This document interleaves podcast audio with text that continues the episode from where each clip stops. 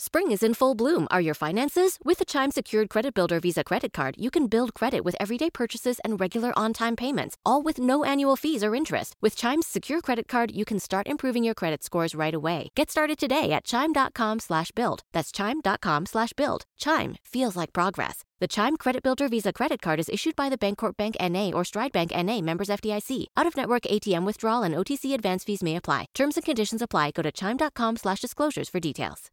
You're listening to a podcast from Washington Post Live, bringing the newsroom to you live. Hello and welcome to Washington Post Live. I'm Frances Steed Sellers, a senior writer here at the Washington Post. Today, we're going to take another step towards explaining America with chief economist from Moody's Analytics, Mark Zandi. Mark, a very warm welcome to Washington Post Live. Thank you, Frances. It's good to be with you. Mark, the US economy has got the rest of the world on tenterhooks right now. The BBC has been updating its explainers about the debt limit showdown. So we have a deal, at least in principle, and I'd love to ask you what you make of it, what our audience should know about it, and whether it does, in fact, leave America stronger, as Speaker McCarthy said in our introductory video. Well, I look at this obviously from the prism of what does it mean for the economy, the broader economy, and I'll have to say, it's about as good as it gets. I mean, given all the various scenarios that could have played out here, I do think this is a reasonably good ending to the story. Hopefully it is the ending and they get this across the finish line in the next few days and pass a piece of legislation that the president can sign. If you kind of add up the totality of all the moving parts here, by my estimate, it'll shave as much as 150,000 jobs from the economy by the end of 2024. That's when the peak of the impact will be felt. Now, that's not great. I mean, the economy is struggling. Recession risks are high. If I were king, this isn't what I would do. But 150K in the grand scheme of things is manageable. Just to provide a little bit of context, the economy currently is providing about 250,000 jobs per month. So 150K is a little over half the job creation in a typical month. It'll add about 0.1% to the unemployment rate. Fortunately, the unemployment rate's very low at 3.4%, shave a bit off of GDP. So, you know, in the grand scheme of things, not great. This isn't what I would do, but, you know, it's manageable. It's manageable, but we're not, as you said, quite off the hook yet, including a meeting this afternoon. Tell us a little bit more about whether you expect this to pass and what the implications would be for the US and for the rest of the world if it did not. Well, at this point, Frances, I'd be shocked if it didn't. Got a lot of folks with their reputations on the line. You got the Speaker of the House, you've got the President of the United States. They've come together. It's not going to be an easy vote. It's clear that folks on the right wing of the Republican Party are not happy with this. They'd like to see much greater cuts to the budget. And the folks on the left of the Democratic Party, they're not so happy with this. They're not very comfortable with the cuts and some of the other aspects of the plan, like the more restrictive work requirements on SNAP, the food stamp program. But I do think there's enough votes in the middle of the Republican Party and the Democratic Party to come together and get this done. It's not going to be very graceful, I suspect, over the next few days, and it may feel at points that lawmakers may not be able to get across the finish line by that June 5th deadline that you mentioned at the start of the conversation. But, I think the odds are very high if they do. If they don't, if I'm wrong, that'll be just a complete, utter mess. There's lots of scenarios at that point. None of them are any good. They're all just different flavors of darkness, So that's the reason why I think at the end of the day, lawmakers will come to terms and pass this legislation. So take a step back for me, if you would, and tell us how we got here. I mean, the debt ceiling was a matter of, or increasing the debt was a matter of formality for a long time. What's happening now? And do you think this is now the new normal? I do think it's the new normal. It goes to our very fractured politics. Our politics have gotten more discordant in recent years, recent decades.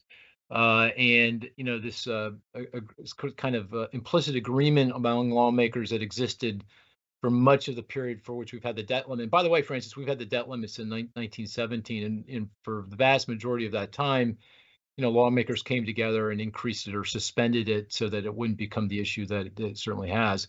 But in the last couple of decades, particularly over the last decade, it's become, you know, a cudgel that, you know, one party uses over the other to try to force policy changes. I think that just simply goes to our political environment. It's just very fractured, and we can't seem to come to terms here. The stakes are getting higher, though. You know, I do think if you look at our fiscal outlook, you know, what's going to happen going forward if there are not significant changes to fiscal policy, that's spending policy and tax policy.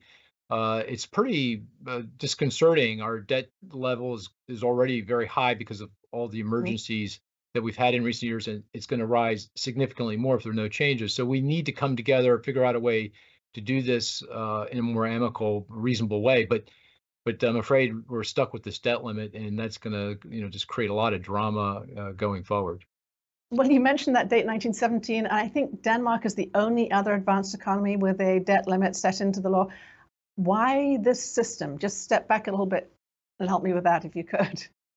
Well, the original intent back in 1917 was just to kind of make it easier for Congress to do their job. I mean, the Congress has to approve debt issuance, and that makes sense. Congress is the keeper of the purse under the Constitution, and they have to say, hey, it's okay, you can issue the debt to finance the government's operations. And they were, you know, prior to 1917, for every issuance of debt, they had to pass a piece of legislation saying, hey, this is okay.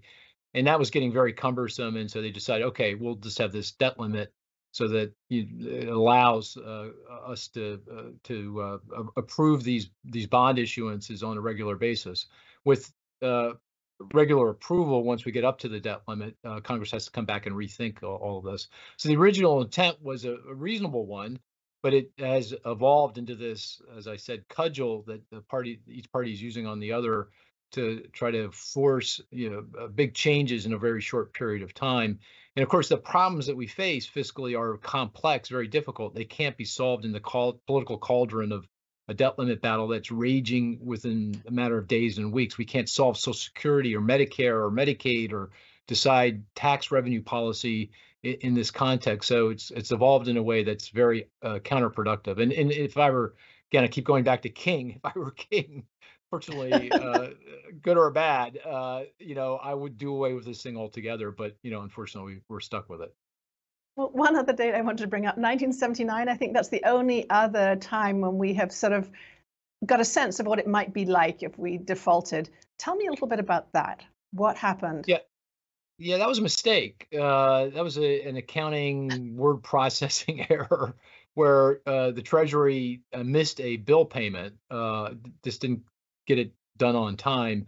And there's been a lot of academic research of that period trying to figure out, you know, what are the interest costs of that. So, you know, at the end of the day, investors buy U.S. Treasury debt at such a low interest rate, lower than anywhere else in the world, because it's money good. They know that they're going to get paid back on time, and there's no question about it. It's risk-free, and therefore you get a lower interest rate. In this case, Treasury messed up, had this accounting word processing error. Investors didn't get their money on time. It was delayed, and it did result in higher interest rates for an extended period of time because investors didn't know, well, are they going to make the same mistake next time? And if so, I need compensation for that, which means a higher interest rate. So if you add it all up, it was not inconsequential. I can't quite remember the dollar amounts, but it was meaningful. And of course, that was back then. Now, when you have $31 trillion in debt, even a very teeny increase in interest rates adds up to a lot of money, you know, very quickly. And, you know, we certainly don't want to go down that path. Yeah, and this debt ceiling seems like a sort of blunt instrument, but would Congress act in any way over American debt if it didn't have this deadline to meet? Yeah, I think they would, but that we figure this out. Actually, you know, we get stuff done. You know, I think it's up to the voters. Like, for example, when President Trump was president and the Republicans controlled the House and the Senate, we got the Trump tax cuts. You know, you might not like them, but they got them done. And the voters voted and said, hey, you know, this is what President Trump ran on, and therefore this is what we want. President Biden, when he won and had both control of both the Senate and House, he got a lot done. Got the American Rescue Plan, he got the CHIPS Act, the Inflation Reduction Act, which goes to climate change primarily, the bipartisan infrastructure law to help improve our infrastructure. And those are big pieces of legislation that we got a lot done. Voters voted. So I think when push comes to shove, voters just make a decision, and we can accomplish many things. Now, having said all of that, I think there are some tweaks we can make to the debt limit process to make it more helpful, more productive. I think it's a bridge too far politically to think that lawmakers are going to vote to get rid of it. So maybe we can make an adjustment here or two to make it more useful. But I would say at the end of the day, we will do what's necessary. There's an old Winston Churchill quote. I'm going to butcher this. You probably know it. Something to the effect that, Americans try everything and then ultimately do the right thing. This feels right to me. I feel like that's what would happen here. We'd ultimately do the right thing. Well, let me ask you about entitlement programs, which are often what come up on Social Security and Medicare in particular that people think are not sustainable. What are your concerns here, and what do you think the future of those programs are? Yeah, that's Social Security, Medicare, and Medicaid. Social Security, Medicare, that's help out folks that are older, Medicaid to help out folks that are low income and in poverty. And you have to take each one of these aside and take them by themselves. Social Security is actually relatively straightforward in my mind. And here I would just increase the earnings that are subject to the payroll tax. Right now there's a cap on the earnings of that are taxed up to, I think it's about 140, 145K.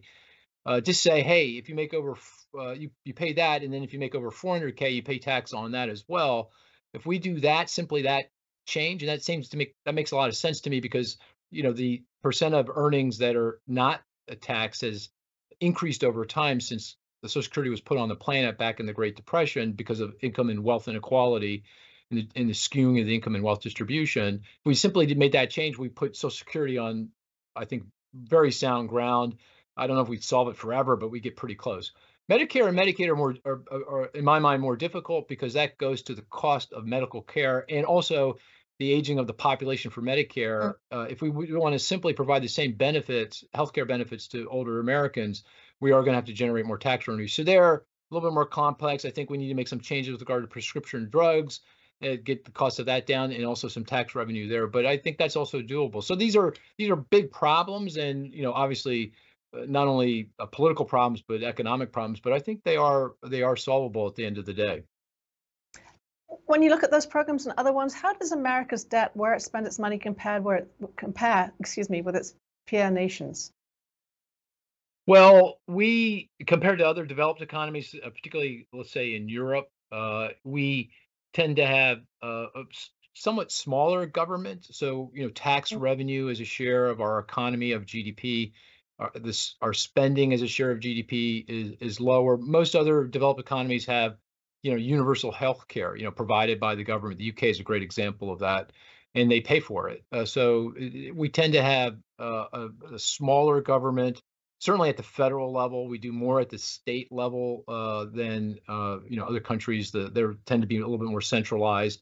But broadly speaking, government tends to be smaller here, and the amount of tax revenue that's generated tends to be less. We run big deficits, but our debt load has been rising, but that's not unique to the United States. Every country on the planet has struggled with this, and this goes to the shocks that we've been suffering in recent years. The most notable, obviously, the most recently would be the pandemic. That was very, very costly.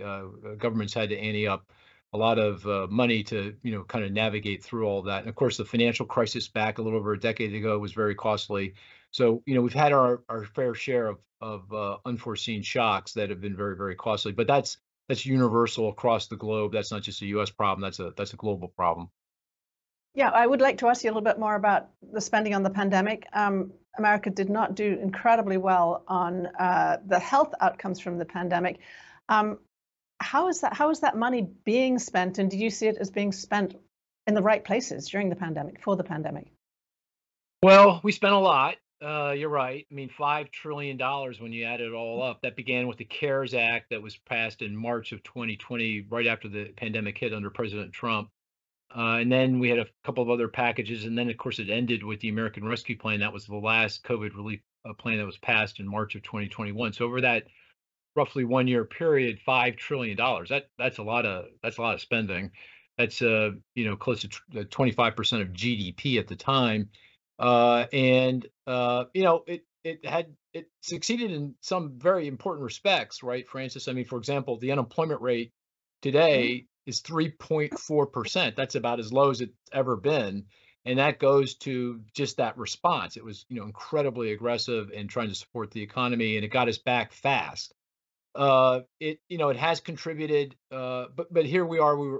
There's been a lot of debate about whether all that spending has contributed to the high inflation that we're suffering right now, and the interest rate hikes the Federal Reserve is engineering to try to quell that high inflation. In my view, that was certainly the case back in 2021 going into 2022. Demand got juiced up by all that support, and the labor market got disrupted by all of that support, and that conspired to push up inflation. I don't think that's contributing significantly to the inflationary problems we have right now. That's a host of other reasons we can talk about. But but having said that, it's a reasonable debate, and we can have a lot of discussion around that. I do think at this point, there are still some unspent COVID relief money that's sitting out there, and that's being pulled back in to help pay for this debt limit agreement. And I think that makes there's a lot of things that want to be the states and others want to do with that money, but I see that if you need to save money, that's a reasonable place to do it, because we did spend a lot on getting the economy back up and running. And you can question how well we spent the money. I mean, it did highlight a number of real problems in the way we deliver help to the economy. Unemployment insurance is a great example. That was a big part of the cost. If you become unemployed, you get a check. And that unemployment insurance system is a program that has the federal government involved and state governments involved, and that really did not work very well at all in lots of different respects. So, hopefully lawmakers of the future take the lessons that we learned during the pandemic, identify those areas where we can make some changes and actually make those reforms, because that we didn't need to spend $5 trillion to get to the place where we are today. Another quick question about the budget, not so much about the size of the US budget, but comparatively with other countries, the kinds of things that the US puts its money into. Are there any standouts there you'd like to talk about? Well, obviously defense, right? We spend a boatload on defense. I mean, the budget, that's one place that did not get cut in this debt limit deal. The President Biden said, I want to raise defense spending by, I think it's 3 or 4% per annum. And Republicans said, fine, so we're going to spend that money. I think the budget is about $900 billion. That's about 3.5%-ish of GDP. It's down from where it was, back if you go back 20, 30, 40 years ago, but it's still very, very high compared to the rest of the world. So, if you had to identify the one thing that we spend a lot of money on that other countries don't spend nearly as much on, is that. Now, I do think there's a lot of benefits to that. We are the protector of much of the global economy and trade and transportation because of our military, and that's a benefit to many other countries. But obviously, it generates enormous benefit to us as well. So I think it's important that we do this, but it is a standout expense that other countries don't have, at least not to nearly to the same degree that we do. And then the other side of the ledger, the tax system, the revenue system. How does that compare to the ways other countries bring in money? Yeah, I don't think that's too dissimilar. It's similar. I mean, we rely on personal income tax. I mentioned the payroll tax to pay for Social Security and the other entitlement programs. We have a corporate income tax that's relatively small, and over time, that's become a smaller source of revenue because of the tax cuts that have been implemented, and because of the ability of large corporations to move their earnings overseas, where it's not taxed here in the U.S. at the same rate. But broadly speaking, I'd say our tax system is not dissimilar. Other countries are a bit more willing to try, you know, like a so-called VAT tax, a sales tax. Some countries are imposing carbon-related taxes to generate revenue, but more importantly, to try to raise the cost of carbon emission and address climate change. So other developed economies are more willing to go down those paths than we are. But broadly speaking, I think the tax codes are not too dissimilar. Let me ask you about another hot button issue, immigration and the impact of immigrants on the American economy. Is the U.S. doing enough to bring in immigrants and keep that economy ticking over and growing? It's a mess. I mean, obviously, we really messed this up badly. And by the way, Frances, in my view, immigration is one of the things that makes the American economy so exceptional. It makes us tick. You know, it's the difference between our dynamic economy and, you know, let's say the Japanese economy, where immigration is not really, part of their experience. You know, obviously, there's a lot of adjustment to all the immigration that occurs. But at the end of the day, I think it's a, you know, very significant positive. But we've really worked hard to, you know, make this a real problem. You know, obviously, given what's going on at the southern border, you know, it's very unfortunate and disconcerting because, you know, we came pretty close to immigration reform, you know, back in a little over a decade ago. You know, in the Senate, it got very far, had a lot of Republican support as well. And we just missed by a little bit. And that's a shame because that would have gone a long way to improving, you know, our immigration system, making it more rational, trying to help bring in the best and the brightest and keep them here in the United States of America. I mean, it's the weirdest thing. You know, we've got these great universities, the best all want to come here and get educated, and then we don't make it easy for them to stay. You know, it's like crazy. I keep going back. If I were king, if you graduated from an accredited American university college, I'd stamp a visa right on your head, say, we want you to stay, but we don't do that. We make life, you know, very difficult for those very educated entrepreneurial individual. So I think if there's one thing that could really be a game changer for our economy quickly and also help our budget situation, because obviously the best way to address our budget situation is to have a stronger economy to generate more tax revenue, simply because you have more income and more profits that are taxed, not at a higher tax rate, but, you know, at the same tax rate, would be immigration reform, because that would both lift the growth in our labor force and economy, but also because immigrants tend to be entrepreneurial, start companies at a higher rate than native-born. You know, we'd have a more innovative economy, a more productive economy, and ultimately a sounder economy. Mark, I have a little bit of a why in that.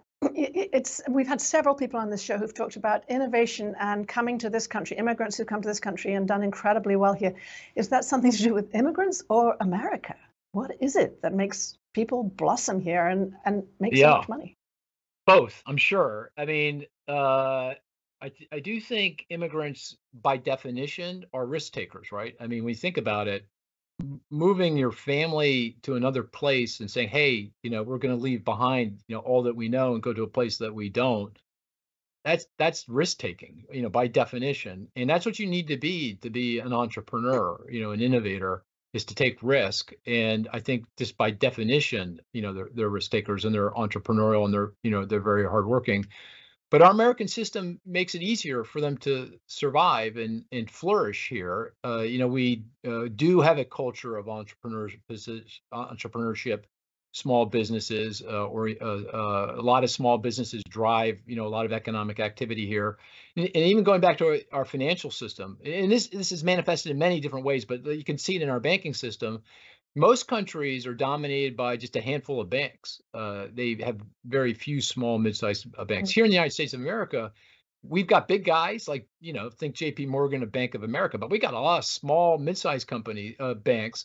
We got 4,700 banks in all, and those small banks, they cater to small business. So we've got the whole system that we've set up here is designed to help innovate and to become entrepreneurial and, you know, invent the big thing that's going to drive economic growth and create a lot of wealth. So I think it's both, Frances. You know, the immigrants are inherently risk takers, and, you know, we facilitate that in the system that we've established here in the United States. So, Mark, I think any observer of this country sees the huge gap between the wealthy and the enormous poverty in this country. Is that inevitable? Is that, how do you explain that? Is that a good thing or a bad thing from the economic point of view and also from the social point of view? Well, I'm not comfortable with it. I mean, especially given how quickly the income and wealth distribution has become skewed. Mm-hmm. I mean, it began really, you know, the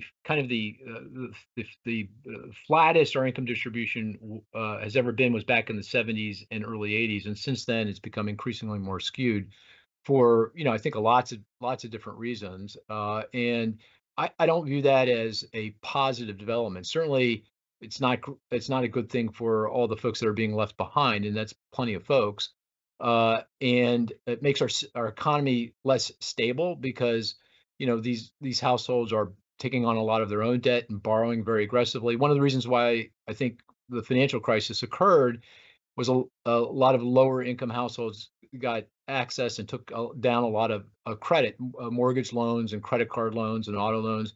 And that was inherently unmanageable financially for them. And it blew up and took out our system and took out the economy. So there is a very, you can connect the dots from the skewing of the income and wealth distribution back to the kind of the volatility of our business cycle, and that's to no one's benefit. And I do think there is evidence that, particularly as the income and wealth distribution gets more skewed, it weighs on economic growth. You know, it disenfranchises parts of the population, and it makes it less likely that they can achieve their potential, and that undermines the underlying productivity growth and labor force growth and participation and all the things that, you know, drive an economy. So yeah, I think this is a very significant deal, and I do think it's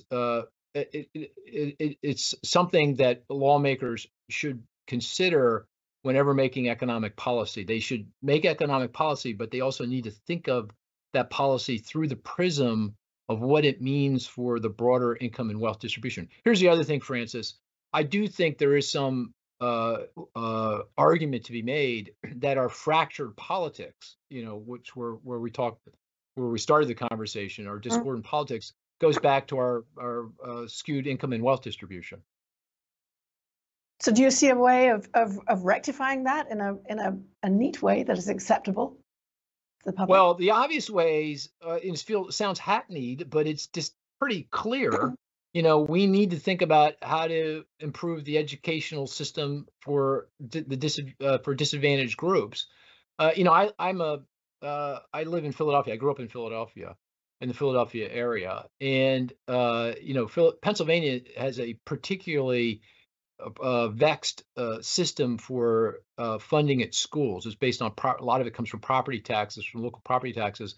In the wealthy schools, like the one I went to when I went to high school, it was a public school, got a lot of money, but it was, you know, very wealthy. And then you go, and I'm in the suburbs of Philly. You go into the city of Philly and you go take a look at those schools. It's just a complete mess because they don't get any funding because they're relying on the tax base for that part for the city, and the city's got all kinds of problems. So, you know, that doesn't make a whole lot of sense in the context of trying to address the income and wealth inequality that we experience. It's about, in part, educating the population. So we have to really rethink, you know, how this is working and funding the school system and education and childcare, early childcare, those kinds of things that, you know, raises the educational attainment of the population. You know, this is a very complex problem, lots of moving parts. It's not just one solution, but if I had to pick one thing that I would focus on and put it at the top of the list of things I think we need to focus on, it would be that. We need to improve the educational attainment of the population. Mark, a last question. I wish I had time for more, but the American dream, it's all about upward mobility. Do you think today it's alive and well? Well, I think it's alive. I do think mobility is still happening. You know, I do think that, you know, if you do take a chance and start a company, start a business, you have a chance of succeeding. You know, that's a key part of the American dream that's alive. I don't know that it's well. You know, we've got a lot of challenges. You know, we talked about the income and wealth inequality that exists, that is making it difficult for all Americans to achieve that dream. And our politics are very vexed and complicated, and it makes it difficult for us to come together and find solutions, at least in a timely way, to address the issues so that, you know, the American dream does thrive going forward. So we have our challenges, and I do think it's hard to argue that it's well, but it's certainly alive. But I want to end on an optimistic note. I do think, you know, at the end of the day, Americans solve problems. That's what we do. That's what makes us exceptional. And I think we haven't lost that, and that'll continue to be the case. And we will continue to lead the rest of the global economy. Mark Zandi, thank you so much for helping us to solve several problems this morning. Thanks for the opportunity. Always nice to be king, at least on Washington Post Live. So thank you. King for the morning. Thank you for joining us. Thanks for listening. For more information on our upcoming programs, go to WashingtonPostLive.com.